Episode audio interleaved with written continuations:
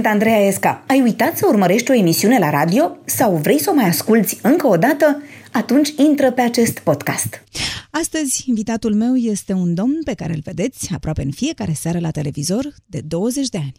Pregătirile de război ale Statelor Unite ale Americii se simt pe străzile din Pakistan. Noi suntem acum în Zamalek. Zamalecul e o insulă exact peste râul Nil de zona fierbinte a orașului Cairo. Odată ce intri în Muntenegru dinspre Serbia, peisajul se schimbă dramatic. Orice francez cred că spune de câteva minute bune Oh mon Dieu, quelle folie, pentru că asta a trăit Franța în ultimele 48 de ore.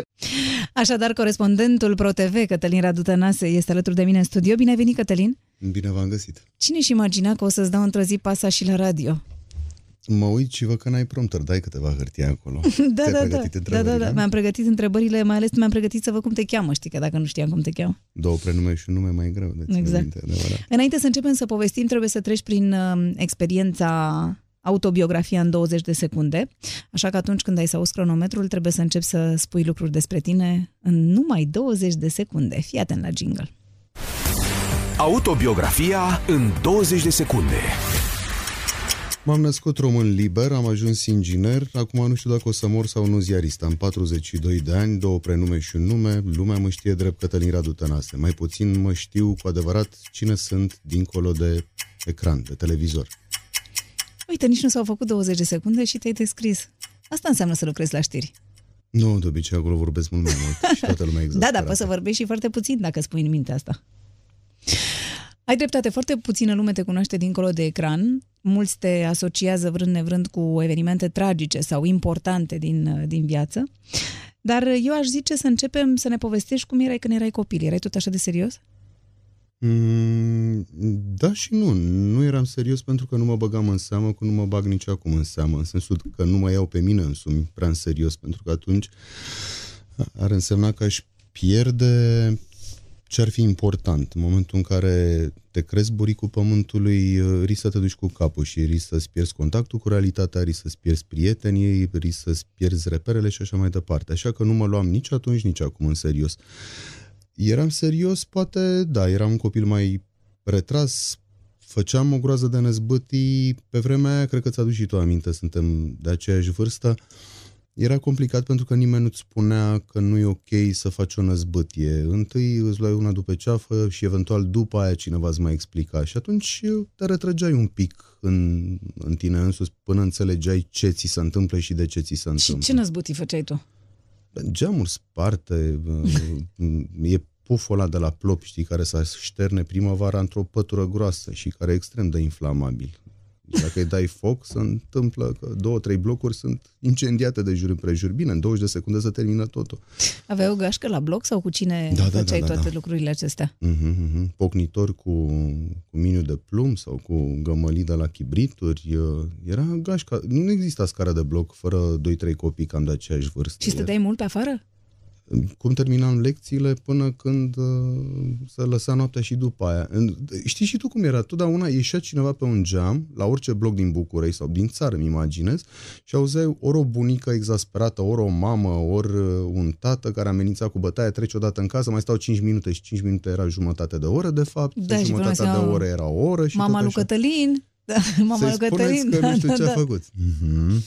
Dar um, citeai mult? Adică, nu știu, mă gândesc față de toți copiii de acum care citesc foarte puțin. Tu erai un copil care citeai mult pe vremea aceea? Altă sau? distracție nu era și din punctul ăsta de vedere eu cred că am fost privilegiat ca și, ca și tine, ca și mulți alții, neavând uh, unde să ieși, neavând uh, parcuri, neavând uh, televizor, neavând uh, locuri de joacă, neavând nimic uh, în afară de gașca din fața blocului și furatul caiselor verzi, altceva n-aveai decât să te îndrepți către cărți. Și ăsta e un noroc, pentru că pleci la drum cu, cu multe lucruri importante, pe care după aceea nu poți să le mai recuperezi.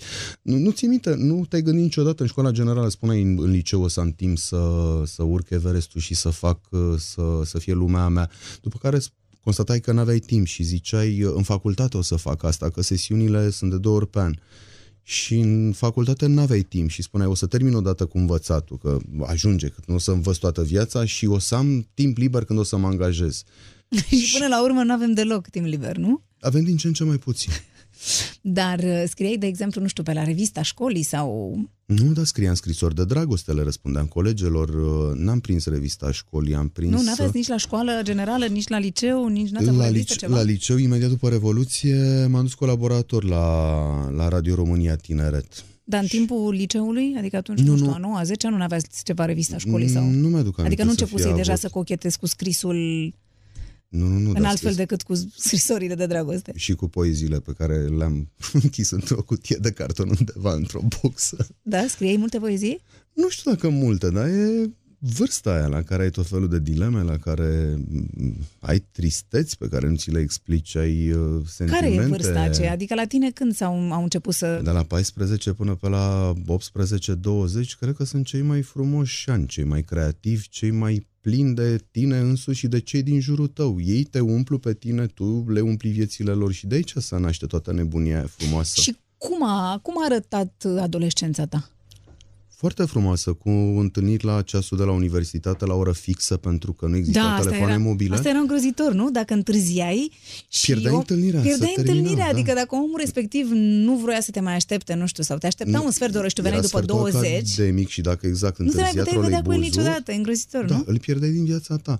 Era vremea frumoasă în care ceream bani părinților pentru o garoafă. Alte flori nu existau pe vremea aia. Acum toată Da, lumea mi-aduc zice aminte. Nu, era, că o sunt flori funcție, de, de era o mort. funcție de sezon. Găseai Uh, cale, gerbere și garoafe. Nu, și de Cam exemplu, atât. primăvara Frezii, erau frezii. frezii. Dar știai clar că numai primăvara sunt frezii, numai iarna erau numai garoafe și așa mai departe. Adică Și nu vara găseai la ce. fel, da. Acum toată lumea zice garoafele sunt flori de mort. Cred că dacă aș duce unei femei importante din viața mea o garoafă, aș risca sau un buchet. Sunt fer convins că mi-ar da cu ele în cap. Pe mine de garoafe mă leagă niște, niște sentimente și niște amintiri absolut fabuloase. Și Auzi, era dar mai pomenit să dai unei fete o floare. Îți Și aduce știa să aminte așa, nu aprecieze știu, o asta. chestie extraordinară pe care ai făcut-o pentru o fată în perioada aia? Nu știu, un gest uh, care ție ți-a părut atunci, wow, uite, am să fac asta, să o cuceresc sau, nu știu, să o, să o las cu gura căscată. Mm, Nu cred că era nevoie, eram atât de fermecător și atunci și era suficientă simpla mea prezență. Nu, trecând peste gluma acum, era vremea plimbării de mână prin Cismigiu, eram pe partea cealaltă a baricadei, nu la Bastilia ca tine. Eu, Da, da, da, Eram da, pe da. trebuie partea să vă bună a spunem, da, Cismigiului. Cătălin era la, la, La Bălcescu, liceul la Sfântul Bălcescu, Sava. actualmente Sfântul Sava, dar și eu eram la Lazar, eram, uh, eram concurenți. Mhm, mhm. Așa, și mergeai de mână cu fetele prin parc? Era cea mai mare realizare, probabil că primul sărut s-a întâmplat după o săptămână sau după două. Suntem cam reclama aceea, știi? Mâna Mm. pe picior, știu ce. Era totul mult mai încărcat de puritate și de, de, de curățenie. Era sentimentul în- în stare pură. Era De ce crezi că nu se mai întâmplă așa și acum?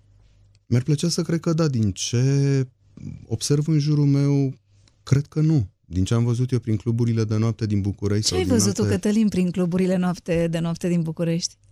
Ca să nu fiu vulgar, am văzut că uh, după fast food, lumea are un fel de fast living. Totul este pe fast Adică forward. un fast love? Adică pe repede înainte. S- Consumăm uh, relații, consumăm dragoste, consumăm ca pe, ca pe hamburger sau ca pe shaorme. În asta ne-am transformat, în niște consumatori de orice, în niște termite și m, cred că nu ne dăm seama că la un moment dat ne consumăm și pe noi înșine. Dar nu e arderea aia frumoasă, știi, ca o lumânare aprinsă la două capete, care se stinge repede, dar arde puternic. Nu, uh, aruncăm, mestecăm de două ori uh, la coș și din nou, și din nou, și din nou. Adică e o flacără după ce că e scurtă, e și mică, cum să zic. Adică e așa o chestie... E jalnică, nu că e mică. Patetic? E... Da, da, da, jalnic, jalnic, jalnic. Și asta e păcat. Dar uh, atunci când erai îndrăgostit, um, făceai tu primul pas sau așteptai să fii... N-am făcut niciodată primul pas în niciun fel de relație. Sunt un om îngrozitor de timid.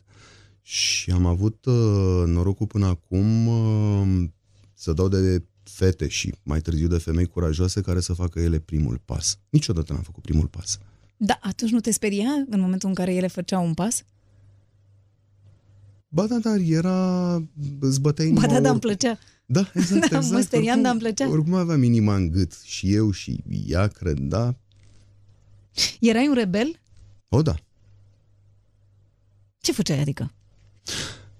Pe de pe vremea lui Ceaușescu îmi pusesem cerceri și când mă duceam la liceu trebuia să-l scot și să mă rog să nu vadă directoarea care era o scorpie sau tot felul de profesoare gaura din ureche, aveam blugii tăiați, uh, toate lucrurile de atunci. Știu că prima pereche de ciocate, așa li se zice și acum, cred că da, Da, da, da. am ținut-o cu foarte, foarte mare greutate. Am vândut un album al uh, celor de la Metallica pe vinil, adus din Canada, cumva, ca să am bani. Era o întreagă nebunie cu blugi, cu toate astea. Aveam, după aia, când s-a putut, aveam părul lung, mai, mai lung de umeri. Am greu de Doamne, crezut. unde, dar unde s-a dus părul acest, unde s-a dus toată această coamă?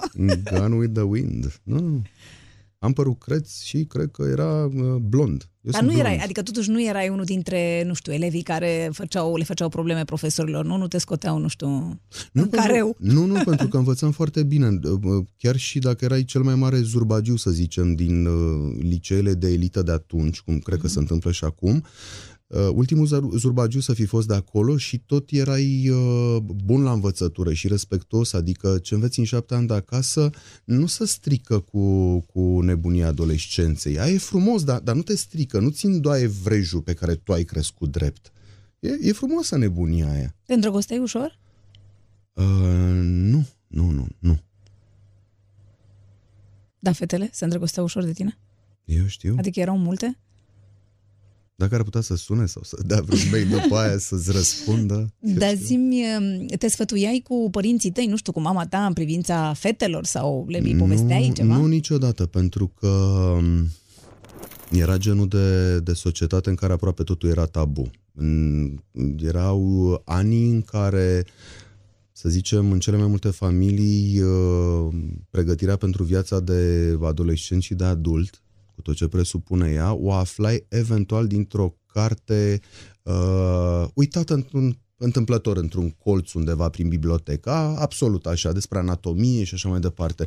Nu era o, Bine, o reticență puteai să nu uriașă. vorbești, puteai să nu vorbești despre bă, sex, dar puteai să vorbești despre dragoste, nu să-i spui, uite, m-am îndrăgostit de nu știu cine, ce să fac sau ce zici dacă a făcut fata asta așa. Nu, n-am avut, Nu vorbeai cu genul, ei. n-am avut uh, relații atât de, de apropiate. Era mai mult spre, spre respect ce se întâmpla între noi. Uh, Părinții mei au muncit foarte, foarte mult, plecau când eu n-apucam să mă trezesc la șapte să mă duc la școală. Se întorceau când uh, eu dormeam de mult, până la mulți ani uh, bunica mea a avut grijă de mine. Cu ea, da, mă sfătuiam pentru că ea fusese, am făcut ochii alături de ea. De asta am o iubire dincolo de cum să zic eu, nu, nu e jalnic, dar dincolo de mormânt, a murit Dumnezeu să o odihnească, dar o iubesc în continuare. Pentru mine e vie pentru că e în mintea mea și în sufletul meu și atunci omul ăla pentru mine n-a murit. Nu că așa se spune, un om moare cu adevărat în momentul în care nu mai există nimeni pe pământ care să-i pronunțe numele sau să-și aducă aminte de el. Cu părinții o relație mai mai rece. Nu știu, așa a fost să fie. Cu bunica mea, în schimb, o, o nebunie, deși era foarte aspră, a fost învățătoare, a avut o viață foarte chinuită. Un om ne-a mai pomenit, nu știu, avea agățuși. Și mama ta era destul de aspră cu tine în ce privește școala, nu? Da, da, da, da, da. N-am nimic de reproșat din punctul ăsta de vedere. Foarte bine a fost. Hai să vedem ce zice ea despre tine. Era foarte curios, îl interesa orice, era jucăuș, nu era mare amator de companie, era interesat să lucreze, să citească, îi plăceau limbile străine, vroia să știe cât mai multe. Era întotdeauna uh, un perfecționist, în sensul că dacă primea la școală o compunere, apoi se străduia și făcea în așa fel încât să-i placă lui, uh, să aibă tot felul de fațete, de interpretări. Uh, Spre exemplu, a făcut odată o compunere în care scrisese splendid din vacanță, cu ninsoare, cu fulgi argintii, cu așa cum ninsese în ajun de Crăciun și ca un final încheia că uh, s-a așternut deodată copiii curioși, nu știu ce, și s-a așternut liniștea și a sosit Moș Crăciun cu daruri. Învățătoarea săraca îi citește povestea? Și îmi pune să modifice, te rog Cătălin, scrie acolo, moș gerilă și vii cu lucrarea corectată. Cătălin vine acasă și spune, nu schimb nimic. De Crăciun vine Moș Crăciun și doamna învățătoare îl așteaptă pe Moș Crăciun acasă la ea. Drept care așa a rămas lucrarea lui. Care credeți că e cea mai mare calitate a lui ca om? Este foarte direct. Cătălin nu știe să mintă. Cătălin spune în față ce gândește. Aveți o amintire preferată legată de el? Când era micuț, a făcut o laringită cu edem subglotic la 10 luni, era să moară și o amintire pe care o am chiar de atunci, că a stat intubat o lună în spitalul Colța, avea o sondă și când i s-a scos prima dată sonda, n-am înțeles de ce medicii nu mi-au permis să intru cu el. Și la un moment dat se deschide ușa, am auzit un scâncet de copil și doctorița care îl operase deschide ușa, era așa parcă luminată de bucurie și îmi spune, va vorbi doamnă. Deci până atunci ei n-au vrut să-mi spună că ar fi putut să nu mai vorbească niciodată. V-ați gândit vreodată că o să facă jurnalism? Da și nu. Prima dată era elev la Sava, după Revoluție, în clasa 11 și nu mai știu cine dintre redactorii de la radio, discutând cu ei acolo, i-a spus așa, măi, ce cauți tu la matematică fizică? Ție ți-a hărăzit Dumnezeu altă cale. Și zice, uite, ca să te convingi că este așa, uite, îți dau un reportofon, du-te, fă ce vrei cu el și te întorci la radio cu ce ai înregistrat.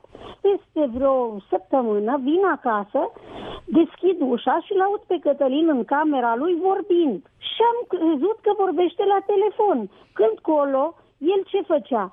Făcuse cu reportofonul, era unul vechi și era așezat jos pe covor, deschisese reportofonul și și asculta înregistrările. Vreți să-i transmiteți un mesaj lui Cătălin? Poate aveți ceva ce v-ați fi dorit întotdeauna să-i spuneți și acum aveți oportunitatea. Îl iubesc foarte mult, atât eu cât și taitesu, chiar dacă noi nu ne-am exteriorizat întotdeauna, am avut întotdeauna încredere în el și îi dorim să fie fericit. Îți imaginezi tu să nu mai fi putut vorbi?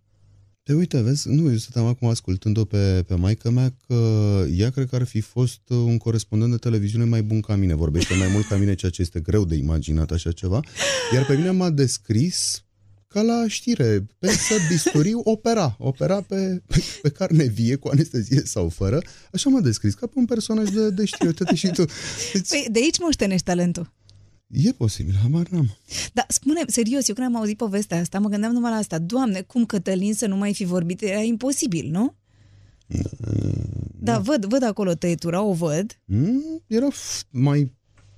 Erau șanse mai multe să nu mai pot vorbi niciodată decât să, să vorbesc. Și probabil că odată ce, odată ce a reușit operația, ai zis, atunci să vorbesc, știi? Să, da, atunci să vorbesc, dacă, dacă m-a lăsat Dumnezeu să vorbesc, păi să vorbesc atunci. Să vorbim. Știi ce mi-a mai povestit mama ta? Că erai, în afară de faptul că am înțeles din ce ne spune că erai încăpățânat și că dacă tu știai o treabă, aia așa rămânea, mi-a mai povestit uh, cum ai făcut cu basca, nu știu, când, uh, când trebuiau să te facă pionier și n-ai vrut să spui basca, mai ții minte? Întotdeauna am urât să-mi pun ceva pe cap. Nu mi-au da, plăcut căciulile. Dar hai să povestim și ascultătorilor cum a fost. Era știi? obligatoriu că te, să, să fii în costumul de pionier, care pe lângă cămașă albă, ce mai aveai cravata, ba nu, pe asta o primeai când te făceau. Uh-huh, așa, uh-huh. aveai o bască stupidă în cap, Cam de, ca, știi pe Mihailescu Brăila în Secretul lui Bahus, când iese cu halatul ăla albastru, așa, cum are și columbeanul de la Yoji Yamamoto, e, era Brăila care ieșea din hrubă unde falsifica el vin și avea o bască de aia idiotă, așa, știi, cu, cu un moț. Papa are o, o țăcălie drăguță, e rotundă, așa, e ca tonsura, știi? Și o șapcă de o bască de muncitor, hâți cu un moț așa în cap. Asta de pioniera era albă. Cum dracu să spui o zene în cap? Nu pe bune, știi? Păi da, toți copiii și-l puneau, nu? Păi da, dacă tu nu și cre... tu n-ai vrut și n-ai vrut. Pentru că nu credeam în chestia aia. Mi se părea că am suficient de, de chiar prea dezvoltat simțul ridicolului. Să mai pun și ea în cap era deja mult prea mult pentru mine. Și am zis, ok, putem sacrifica treaba cu pionieratul, dar nu pot bip aia în cap. Nu, nu, nu, nu. Auzi, dar spune cum ai ajuns totuși la Politehnică. Adică scriai, de, te aleseseră oarecum, nu? Să vorbești, adică la radio, de, aveai semnale cum că poți să faci altceva și cu toate astea te duci la Politehnică. Mi-a fost mai ușor uh, să mă îndrept către, către Politehnică pentru că fă, făcusem liceu de mate fizică, iar de printra 10 până prin, printra 12 am avut o perioadă destul de complicată în viața mea, în care nu uh-huh. știam exact uh, pe ce drum să o iau, ce cu mine, ce vreau eu de la mine însumi, în primul rând și pe urmă de la, de la cei din jur, eram foarte tulbure, foarte tulbure. Pur și simplu sau se întâmplase ceva nu care te-a... Nu se nimic, uh-huh. dar, nu știu, fiecare își trăiește adolescența uh-huh. într-un anume fel. Are bucuriile lui sau dezamăgirile lui, se regăsește mai repede sau din potrivă mai greu.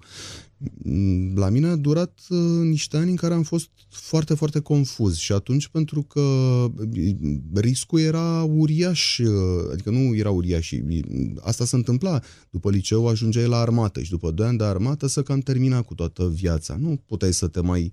Și atunci ai zis că te duci la sigur la Politehnică pentru că erai bun la matematică? Și la fizică, la fizică? speram și știam că o să, să intru, mă duc la Politehnică, după care când mă lămuri ce vreau eu de la viață, mă apucat de ce ar trebui să, să fac. Și așa am ajuns și când la te-ai lămurit, Politehnică. Și când te-ai lămurit, cum? Care a fost parcursul tău jurnalistic? Prima dată și, și prima când dată? m-am lămurit, mi-am dat seama că e o facultate extrem de grea, că pot să învăț nemaipomenit de bine, că pot să, iau, să fiu printre puținii care luam bursă, care am terminat uh, facultatea cu 9.50 Uh, și asta nu era numai examenul de, de diplomă și erau, uh, au, au contat în nota asta examenul de diplomă, mediile din fiecare an de facultate, cele trei examene de licență, în condițiile în care eram la zi, la mecanică, asta e facultatea pe care am terminat-o eu, mecanică hidraulică și lucram la ProTV.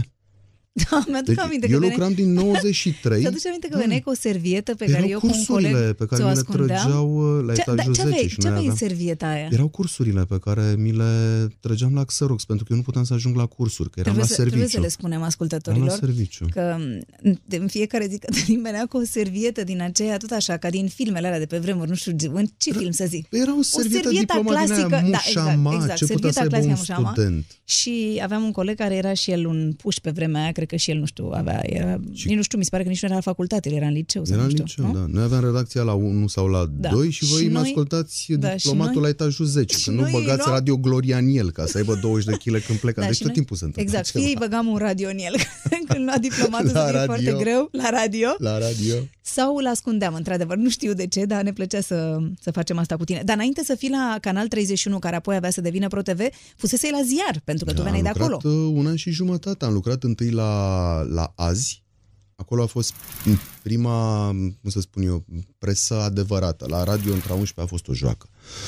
Am fost la Azi, după aia am fost la Ora, după aia la Baricada și la Meridian, media scrisă, reviste, cotidian, și după aia televiziune. A fost o întâmplare, toată viața mea și e la, un lung șir de întâmplări. Și la televiziune cum, cum ai ajuns? Adică au, au zis că se caută reporter sau cum nu, s-a nu, întâmplat? Nu, pur și simplu la o conferință de presă vorbind cu o doamnă care era, cred că, la România Liberă corespondent.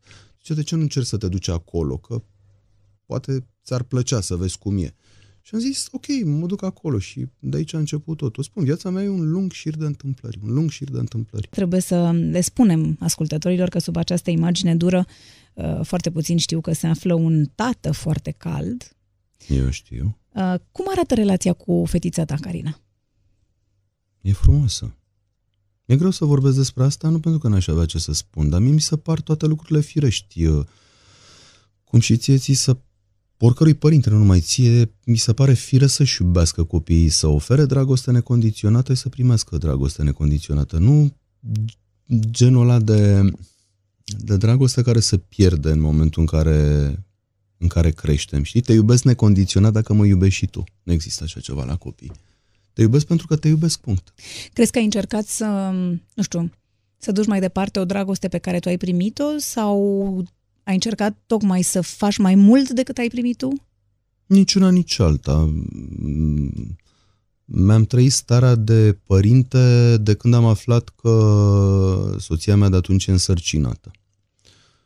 Probabil că sunt mai mult, sunt un fel de, de tată de, de mamă mai mult decât de tată. Vreau să fac un joc de cuvinte, tat și mam sau chestii de genul ăsta. Da.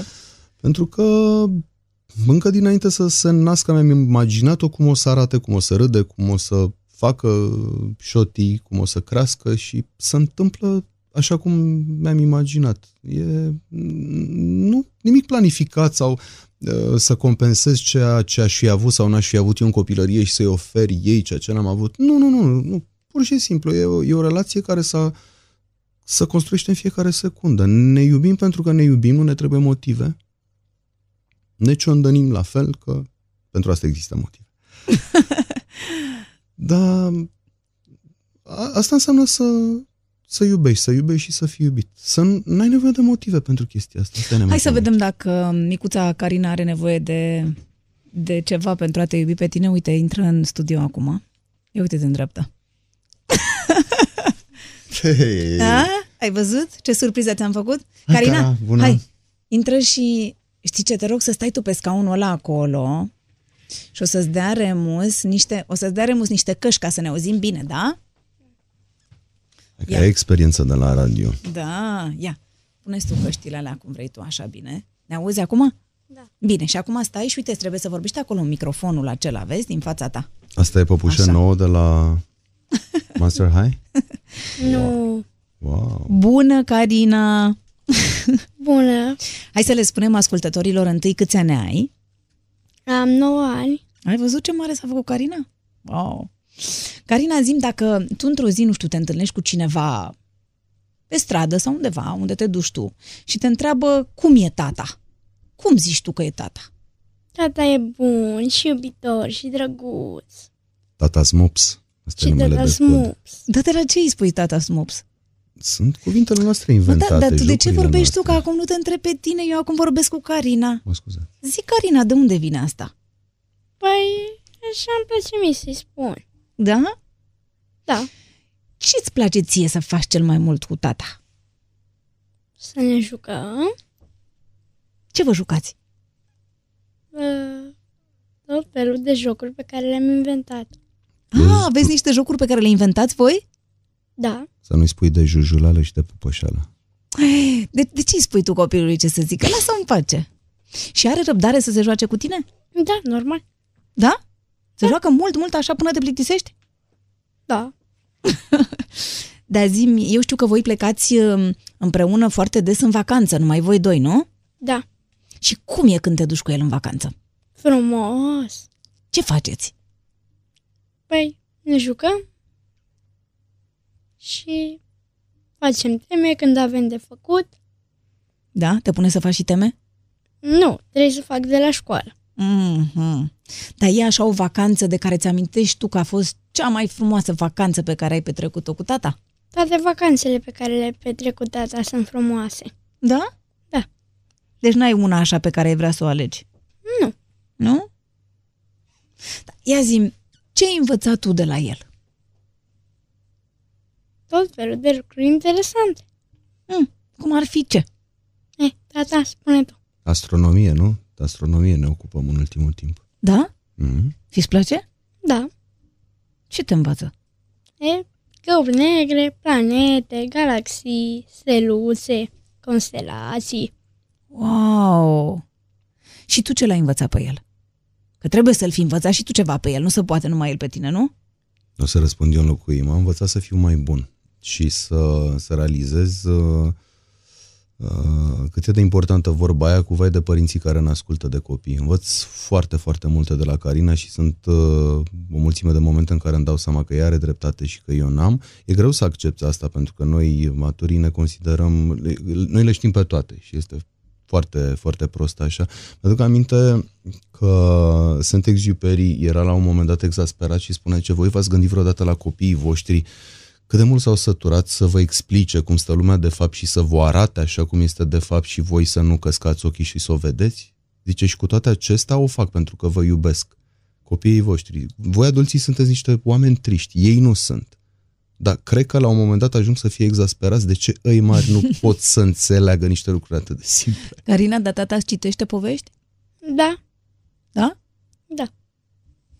Și care sunt poveștile tale preferate? Ai o poveste preferată? Nu neapărat. Nu?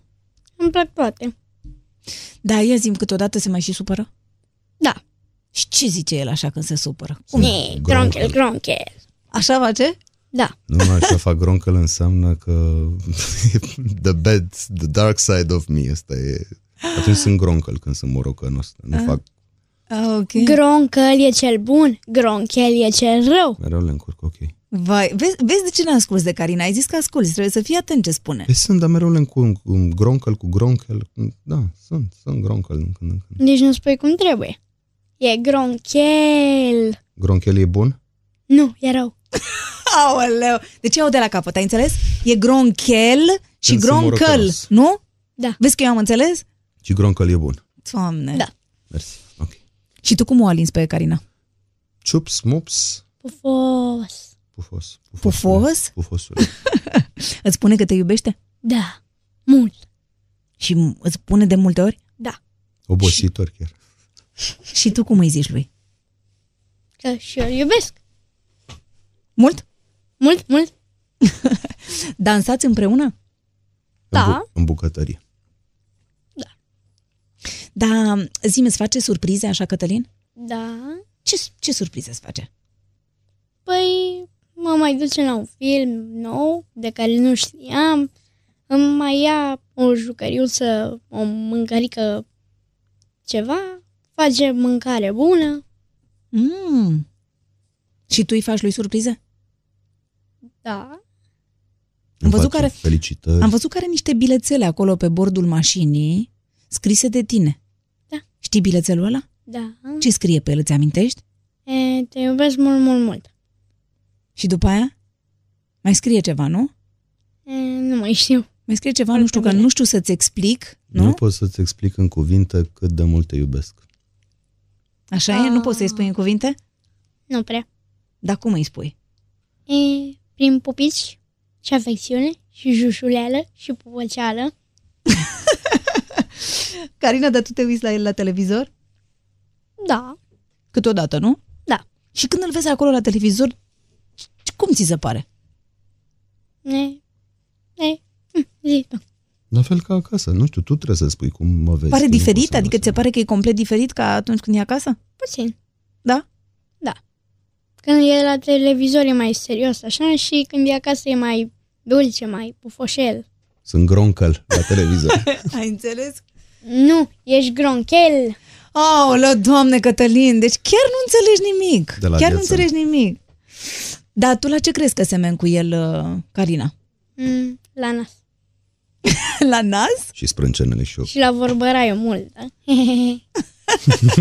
Vezi asta? Tu ai moștenit de la mama ta și ea a moștenit de la tine vorbăreala. Doamne ajută. Vorbești mai mult decât el? nu știu. Nu cred, nu. Dar are timp. Și de la mama ce ai moștenit? Mm, Nu știu foarte bine. Gura, cingășia, delicatețea, Oh. bunătatea, multe lucruri. Știi ce vrei să faci când o să, te, când o să fii mare? Ai idee așa ce ai vrea să faci tu Mm, când o nu să fii prea. mare? Nu? Nu. Nici aproximativ? Mm, a, da, Ce? Știi, și tu. Nu, zi tu spune că tu. poate te-ai răzgândit între timp. E, hai, spune tu. Pe tine te-a întrebat. Hai, spune tu. Nu știu, serios nu știu. Da, vreau să fiu creatoare de modă.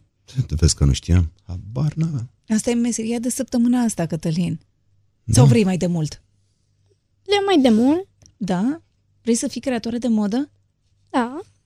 Și te-ai apucat deja să faci și tu niște rochii pentru păpuși? Uh, nu prea știu să o să încerc să fac cât de cât.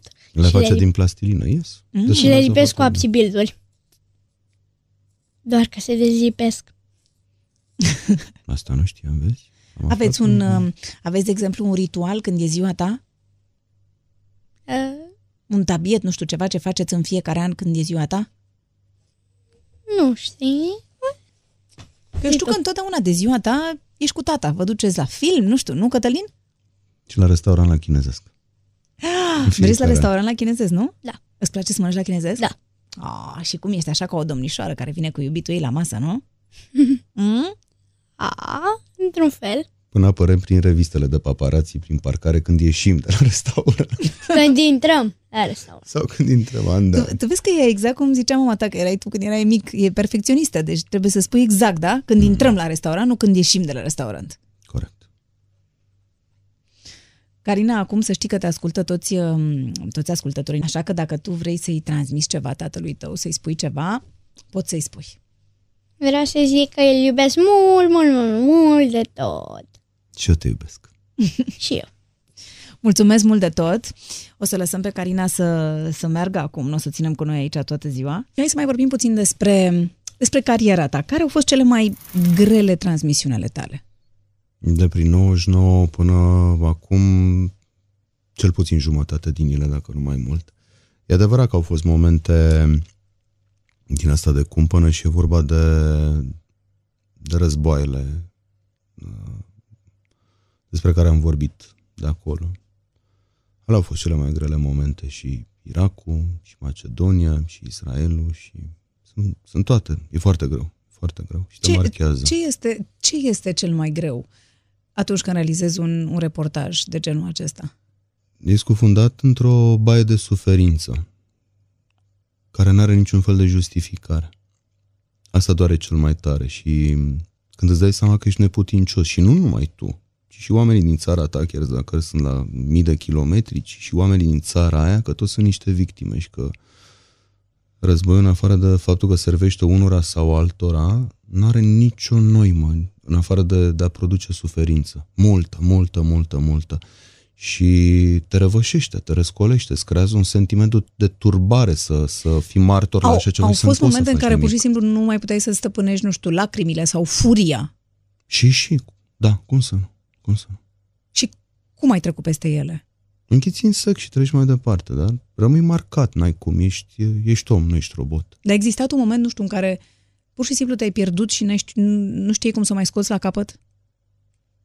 Da, și atunci zici ce-o fi, o fi. Sunt momente din astea în care nu știi ce o să se aleagă cu tine. Devii conștient că ești uh, frunză în vânt și că poți să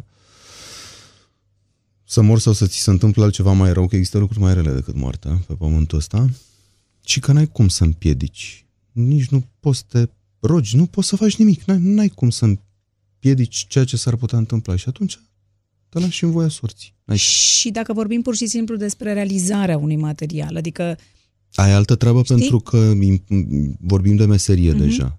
acolo cum faci ca să treci, nu știu, să... Nu știu, ești într-un moment de panică în care nu știi pur și simplu ce să zici sau cum să faci, Nu, nu la exi- ce te nu. gândești sau cum faci să te aduni. Nu, sau... nu există așa ceva. Sunt două lucruri complet diferite. Meseria e meserie, normal că empatizezi, normal că ai suflet și ca ziarist și sunt momentele în care observ ca om, dincolo de, de profesia, pe, de meseria pe care o faci, ce se întâmplă în, în jurul tău. Nu, când e ziarist, e ziarist.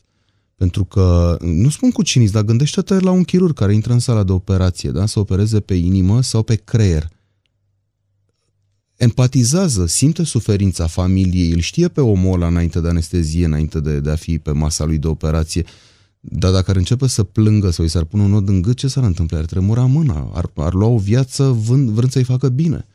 Există o scenă anume pe care ți-o, nu știu, ți-o amintești din toate transmisiunile astea care te-a marcat extraordinar sau care, nu știu, ți-a revenit în minte noaptea, multă vreme după sau... Sunt multe și nu vreau să vorbesc despre ele, pentru că sunt lucruri care dor prea tare, de care nu pot să scap, de care nu știu cum să scap, poate că nici nu vreau să scap, pentru că fac parte din ceea ce sunt eu acum. Dar încerc să le ascund cât mai adânc în mine. Nu vreau să le rememorez. Mi se întâmplă și așa, că sunt flashback-uri. Nu, nu pot să scap de ele, dar nu, nu vreau să mă aduc aminte de ele. Care a fost cea mai mare satisfacție profesională a ta? Care este cea mai mare satisfacție profesională a ta? Că pot să le spun oamenilor povești adevărate, nu inventate. Că pot să să-i fac să, să vadă lumea prin ochii mei, să o vadă prin sufletul meu, nu prin mintea mea. Că de-aia fiecare om are cap să gândească pentru el însuși, să-și tragă concluziile. Nu trebuie, nu sunt eu cel mai deștept om de pe pământ, nu trebuie să gândesc eu pentru nimeni. Dar e nu răsplată, care e cuvântul? E o șansă uriașă să, ca oamenii să poată să vadă lumea din, din jurul lor prin ochii tăi, prin sufletul tău, prin, prin experiența ta. E, e nemaipomenit, e un privilegiu uriaș. Ascultătorii nu știu faptul că tu uh, non-stop citești și te informezi. Eu de fiată când te văd cauți ceva, Păi dacă te sunt interesează inginer, ceva. normal. Da. Crezi că există un subiect um, pe care n-ai putea să-l acoperi? Adică, nu știu, să te trimită cineva să faci un reportaj pe un anumit subiect și să nu ai ce să spui despre el? Nu există așa ceva. Nu, nu există o asemenea situație. De ce? Exclus în două cuvinte. De ce? Pentru că dacă vrei, dacă ai un pic de curiozitate și mintea vie și știi unde să cauți, chiar dacă nu știi mare lucru despre un, despre un domeniu anume, te poți informa și poți să o faci așa cum trebuie. Nu fușereală, nu, nu da de pagini pe repede înainte. Iar dacă ai noroc să fi avut niște cărți în bibliotecă, să fi plăcut să citești, să te fi cultivat, asta te face pe tine om, nu? În afară de, de relațiile cu, cu, cu semenii tăi, asta te definește. Asta e cultura, e ceea ce ești, ce ai citit, ce ai trăit. Ce crezi că, nu știu, care e cel mai important lucru pe care l-ai învățat tu în 20 de ani de televiziune, mai mult de 20 de ani de televiziune? Grea întrebare pentru că Uite, vezi, asta nu mi s-a întâmplat niciodată la nicio transmisie în direct să am perioadă de blank, să nu știu ce să spun. N-a existat așa ceva și nici nu o să existe. O situație ca asta. Ce am învățat sau care e cel mai important Mhm. lucru?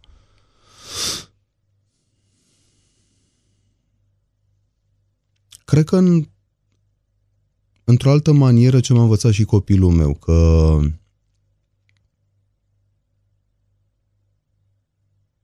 trebuie să faci bine, că poți să te construiești uh, ca om, că poți să-i faci pe cei care poate nu văd niște lucruri să deschidă ochii și după aia să-și aleagă ei drumul.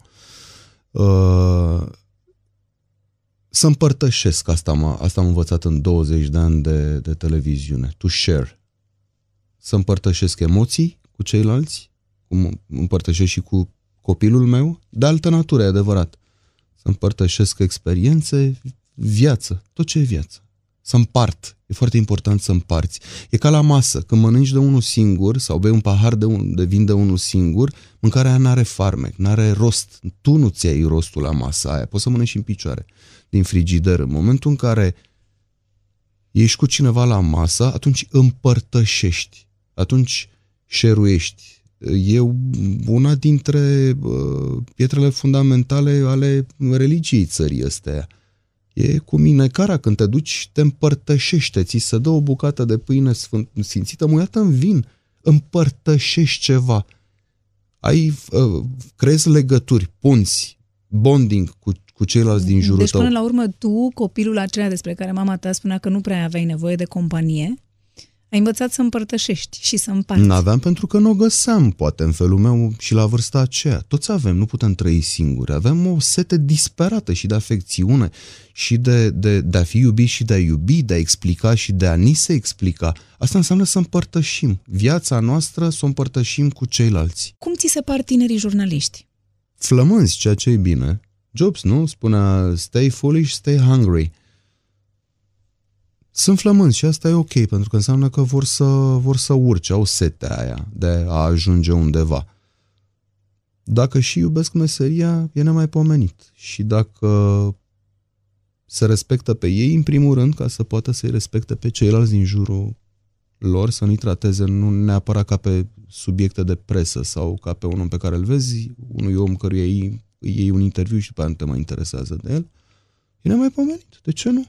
Fiecare are șansa lui. Există tineri jurnaliști care vin să te întrebe, nu știu, să-și ceară sfaturi, să împărtășești și cu ei ce ai învățat tu până acum? Da, și o fac cu mare plăcere. Probabil că nu am o față foarte prietenoasă și care să, să, să aibă un vino în coasă, să, nu sunt un, un om popular care să imbie probabil să vină, dar cine și ia inima în dinți și vine să mă întrebe un lucru, pare, cred eu, surpriza plăcută să constate că e întâmpina cu zâmbetul pe buze și le, le împărtășesc tot ce știu și cât pot eu. Nu știu dacă sunt un profesor bun. Dar simți că există o diferență între, nu știu, cum eram noi, să zic, la începuturi și cum sunt ei acum?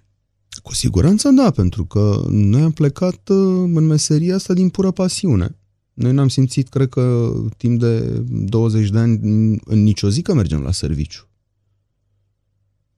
De probabil că mulți ani am avut nevoie de concedii, pentru că în concediu nu că te plictiseai, dar nu-ți găseai locul în momentul în care tu te duceai la, să, să faci uh, media și aia era viața ta. Nu, nu e o corvoadă.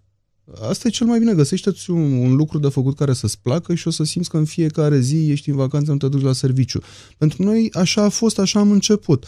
Acum probabil că lucrurile sunt gândite de, de cei mai tineri mult mai la rece și atunci uh, primează poate numele, faima implicit, uh, câștigurile, awareness-ul, Poate și pentru că tentațiile sunt mult mai mari, nu? Adică de jur împrejur noi nici nu aveam poate, nu știu, Andrei, foarte știi, multe lucruri de știi, făcut știi cu banii, deci nu ne interesau foarte tare banii, nu? Nu, banii erau importanti Eram foarte pasionați de ce făceam. Sunt important deci... și acum. Problema este că mă, vanitatea, știi, avocatul diavolului când spune pacinul la sfârșit, vanity, definitely, my favorite sin. Uh, trufia, mândria, orgoliu, dorința de a fi recunoscut de ceilalți, asta e o, e o boală îngrozitoare. Sunt oameni care aș, ar fi în stare probabil să-și taie o mână, să-și o vândă sau un rinichi sau un ochi ca să fie faimoși o secundă măcar în viața lor. Noi am devenit faimoși făcând un lucru care ne plăcea. N-am plecat cu scopul ăsta în viață de a fi faimoși. A venit de la sine. Poate că e un lucru bun, e un, un drive, un, un motor care, care îi motivează, îi ține, îi împinge în față, ca o locomotivă. Totul e să nu-și dorească să fie doar două secunde famous. Sau să, Sau să, aibă, să aibă faimă doar de dragul fără faimei, conținut. Fără adică. conținut. Pentru că, pe urmă, se vor prăbuși în ei înșiși, știi? Ca un, o portocală, dar de fapt cineva a scos pulpa, a rămas doar coaja, a lipit-o frumos și în momentul în care începe să se usuce, ea cade înăuntru ei, știi? Face implozie ăla e conținutul, aia dacă ai ceva în tine și îți place și ai un pic de dăruire și un pic de respect față de tine și față de ceilalți și față de meserie, atunci nu o să implodezi, nu o să te dezumfli ca un sufleu de conopit așa. Când nu ești pe ecran sau în redacție, ce faci? Mă plin cu bicicleta în Herăstrău, sunt mai tot timpul cu Carina. Petreci foarte mult timp cu Carina, nu? Aproape tot timpul meu liber, da. Suntem împreună. Și e bine pentru că nu e foarte mult, nu ne vedem în fiecare zi. Ne vedem mai rar. Și de-aia petrecem vacanțele împreună, de aceea petrecem weekendurile împreună. E, e ok. Avem viața noastră, relația noastră și eu, eu sunt mai haple așa. Eu dacă aș putea aș mânca din, din dragostea asta cu polonicul.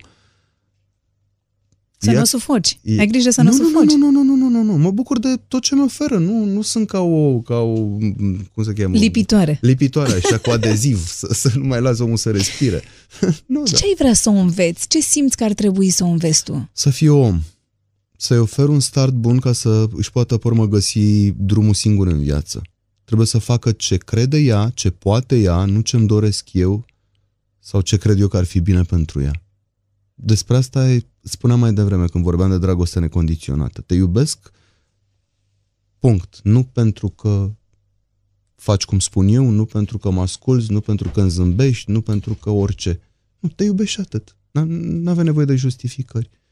Îmi doresc pentru ea să crească în felul ei, să-și găsească drumul ei, cum eu mi l-am găsit, ți-am spus, printr-un șir uriaș de întâmplări, Uh, după nenumărate momente în care cei mai apropiați oameni uh, nu credeau în mine, pentru că toate aparențele arătau că drumul meu mm, o va lua iura, mă voi pierde cumva. Nu m-am de ce zici asta? Adică ce anume făceai de, de dai senzația asta? Era rebeliunea adolescenței, uh, învățam sau nu învățam, sau nu, nu mă încadram eu niște tipare în care recunoști oamenii. Noi toți ne ghidăm după tipare. Să încadrează într-un tipar e ok, înseamnă că știu de unde să-l apuc, dar în momentul în care e haotic, și eram haotic, când e atipic, nu știi de unde să-l iei, de unde să-l apuci, în ce pătrățică să-l pui. Cu atât mai puțin era greu de, de văzut cam cum o să arate viața sau, mea sau pe ce drum o să, o, să ia, o iau. Și mi-am găsit totuși matca. Asta e important. Fiecare să-și găsească matca prin care să curgă, să fie ceva fire, să fie de acolo. Știi? Am un amic care spunea, zice, București îngrozitor de aglomerat, caut locuri de parcare, evident că nu găsesc și atunci când plec la drum, îmi zic că sigur o să am loc de parcare. Ce? Și totdeauna când mă uit așa, văd, zice, uite, acolo e scris numele meu pe asfalt. Evident că nu scrie nimic pe asfalt, dar e important în viață să, să știi, uite, vezi cariera m, aia sau vezi genul ăla de relație de dragoste sau de căznicie, e numele meu pe ea. Așa o să fac și eu. Da, a, pe ce, pe ce relație e scris numele tău? Că ne tot povestești despre Carina, înțeleg de viața pe care o ai cu ea și care e foarte frumoasă, dar ești divorțat de destul de multă vreme E adevărat. și de ce nu apare altcineva? Cum trebuie să fie femeia care să te recucerească? Nu dau seama. Nu cred că există o rețetă. Nu știu, să fie numele meu pe ea. Și deocamdată n-a apărut nimeni cu numele tău pe ea. Nu. Dar tu, dar tu pleci de acasă cu ideea că În fiecare Undeva zi, există- În fiecare zi plec de acasă cu ideea că există o femeie, barem pe m, al cărei deget există scris numele meu. Ne întoarcem în studio la corespondentul știrilor ProTV Cătălin Radu Tănase pentru rubrica Back to Back. Acum o să ne așezăm spate în spate și atunci când eu am să spun un cuvânt, tu ai să-mi spui un alt cuvânt care corespunde cuvântului pe care îl spun eu, da? Și chiar trebuie să stăm în spate, în spate, da, chiar serios? trebuie să stăm, da. Back to back. Dragoste. Asta nu e un cuvânt, știi, nu? Zi. Deci eu vreau să spun același lucru. Nu o să spun că pare stupid cum să-ți răspund la dragoste cu dragoste. Deci, Am părtăși. rușine. Frică. Sex? Tăcerea nu e un răspuns? Nu, nu e dintr-un cuvânt.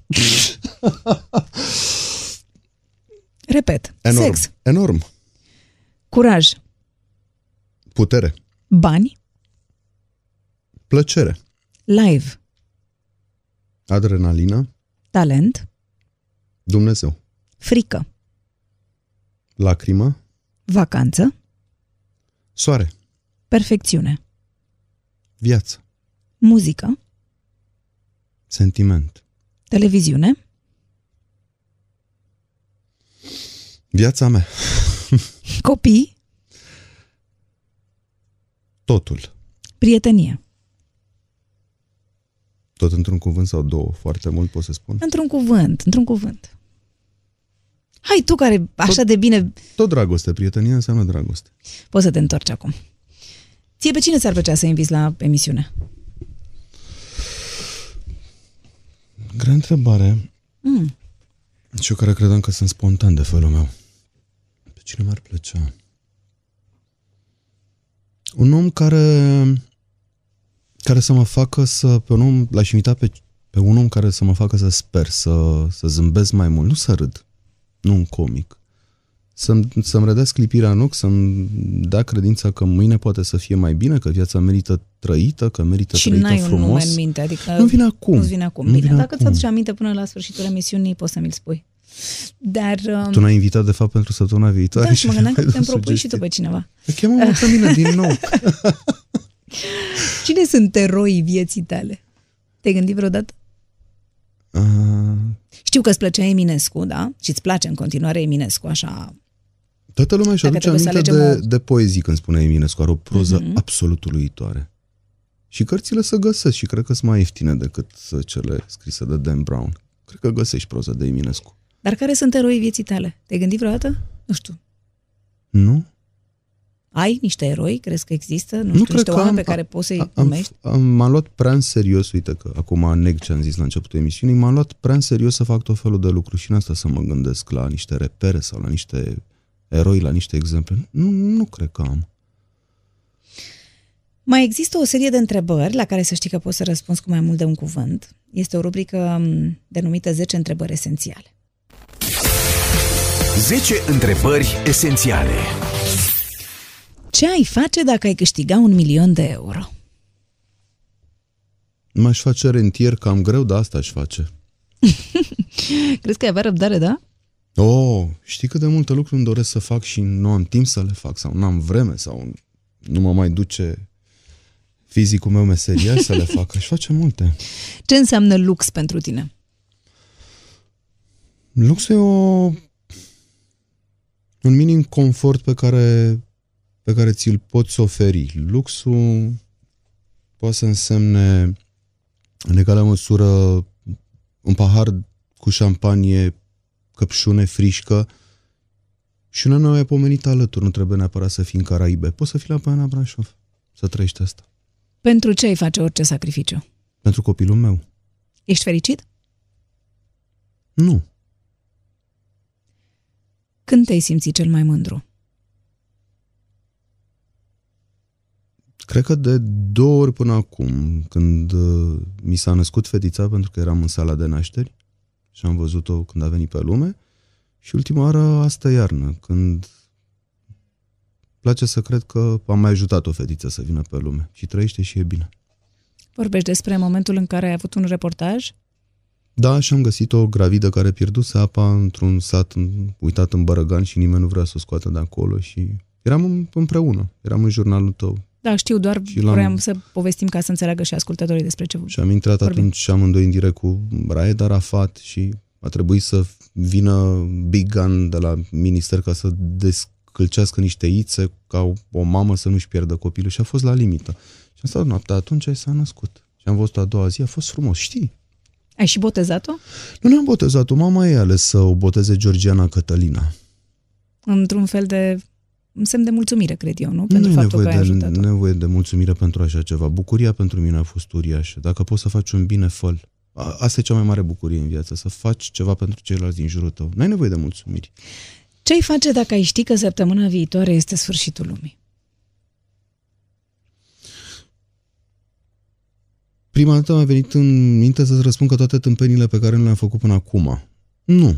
Aș trăi mult mai împăcat cu mine însumi și aș iubi mult mai mult fiecare secundă cât a mai rămas. N-aș face nimic extraordinar, dar m-aș împăca cu mine însumi cât încă nu sunt împăcat acum. Sex dimineață sau seara? Și și? La prânz se poate? O să adăugăm și această întrebare pentru următorii invitați. Um, Când ai plâns ultima dată? Acum câțiva ani. Iar sunt momente de care nu vreau să, să-mi aduc aminte. Mi-aduc aminte sau șters durerile sau estompat timpul ca nisipul șlefuiește și șterge urmele. Dar plânsul face bine. Plânsul e un lucru foarte bun. Lumea se ferește să plângă. Cred că și femeile în ultima vreme au început să plângă din ce în ce mai puțin. Asta e cea mai mare prostie. E o eliberare. Îți face atât de bine sufletului tău plângând. Nu e o rușine să plângi. Nici dacă sunteți bărbați. Nu, nu vă ia nimic dacă plângeți. Plângeți când simțiți. Spuneți că iubiți când vă vine să spuneți asta. Trăiți, nu, nu mimați viața. Ce înseamnă eleganță pentru tine? Ca bărbat eu sunt în bluș mai tot timpul, mi-e foarte greu. La- La femei mi-ar fi mai ușor să spun cum văd eu eleganță. Cum? Pantofi stiletto, uh, rochia de seară, little black dress sau o rochie drapată. Eleganța înseamnă simplitate. Ce e cel mai greu de obținut. Că atunci te împopoțonezi. Pui pe tine într-o disperare, cum își fac uh, cei care în Augustur casa, știi? Pun multă stucatură, încarcă, calciu vechi, lămpi, lampadare, tot felul de, de tâmpenii, umplu spațiu, pentru că simplitatea e foarte greu de creat. Care este rolul bărbatului pe lumea asta?